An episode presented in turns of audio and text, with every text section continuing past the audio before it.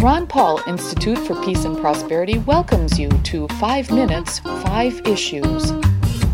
Starting in 5, 4, 3, 2, 1. Hello, I am Adam Dick, a Ron Paul Institute Senior Fellow. Let's start. Issue 1.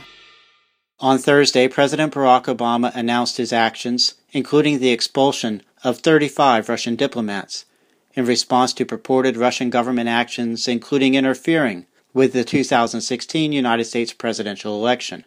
U.S. House of Representatives Speaker Paul Ryan immediately cheered Obama's actions, calling them overdue and saying Russia has consistently sought to undermine America's interest, sowing dangerous instability around the world.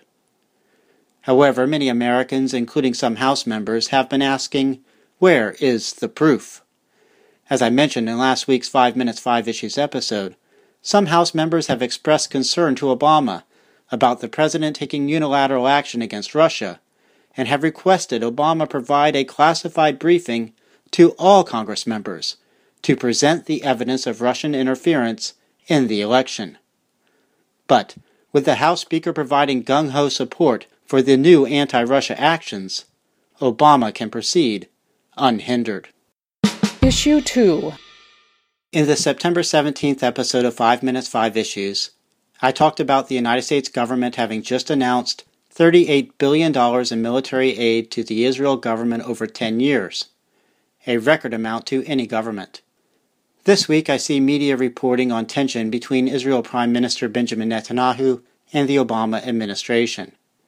The tension is related to the U.S. government abstaining on a United Nations Security Council vote concerning Israel, and U.S. Secretary of State John Kerry making some comments critical of Israeli government policies.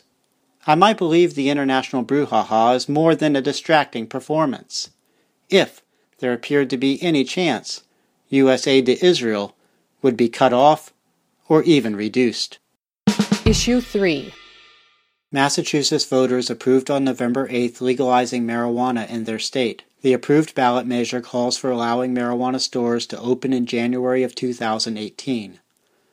Not so fast, said several state legislators, who on Wednesday quickly passed, with no vote by either the full state Senate or House, legislation delaying the opening of the stores by six months.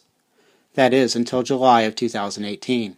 Joshua Miller and Jim O'Sullivan reported at the Boston Globe how a few lawmakers quickly approved the change without any public hearings or public notice. In the state Senate, the Senate President and Republican Minority Leader appear to have passed a marijuana law change in less than a minute, with no other senators present. Then Miller and O'Sullivan relate, less than an hour later in the House, with about five members on hand and Democratic Representative Paul Donato presiding, passage was even faster, taking seconds to add their approval to the measure. All this was done during an informal session, when the legislative bodies had completed their normal sessions. In the informal session, Miller and O'Sullivan report that no roll call votes are permitted and legislation passes unless a member objects. Massachusetts Governor Charlie Baker signed the legislation into law on Friday. Issue 4. Tom Vanden Brook wrote at USA Today on Thursday regarding some newly released U.S. military statistics. Brook relates that the statistics show that more U.S. troops deployed to the Middle East in the ISIS war have died from suicide than have been killed in combat. Issue 5. Josh Gerstein writes at Politico that another potential avenue has opened for the complete torture report of the U.S. Senate Intelligence Committee to be made public. On Wednesday, Judge Roy C. Lamberth of the U.S. District Court for the District of Columbia ordered the preservation of torture related items, including the report, the Central Intelligence Agency's response to the report, and all documents referenced or otherwise relied upon in the Senate Committee report or the CIA response. Lamberth also ordered that a copy of the report be delivered to the court. That's a wrap. Transcripts of 5 Minutes 5 Issues episodes, including links to related information, are at the Ron Paul Institute blog.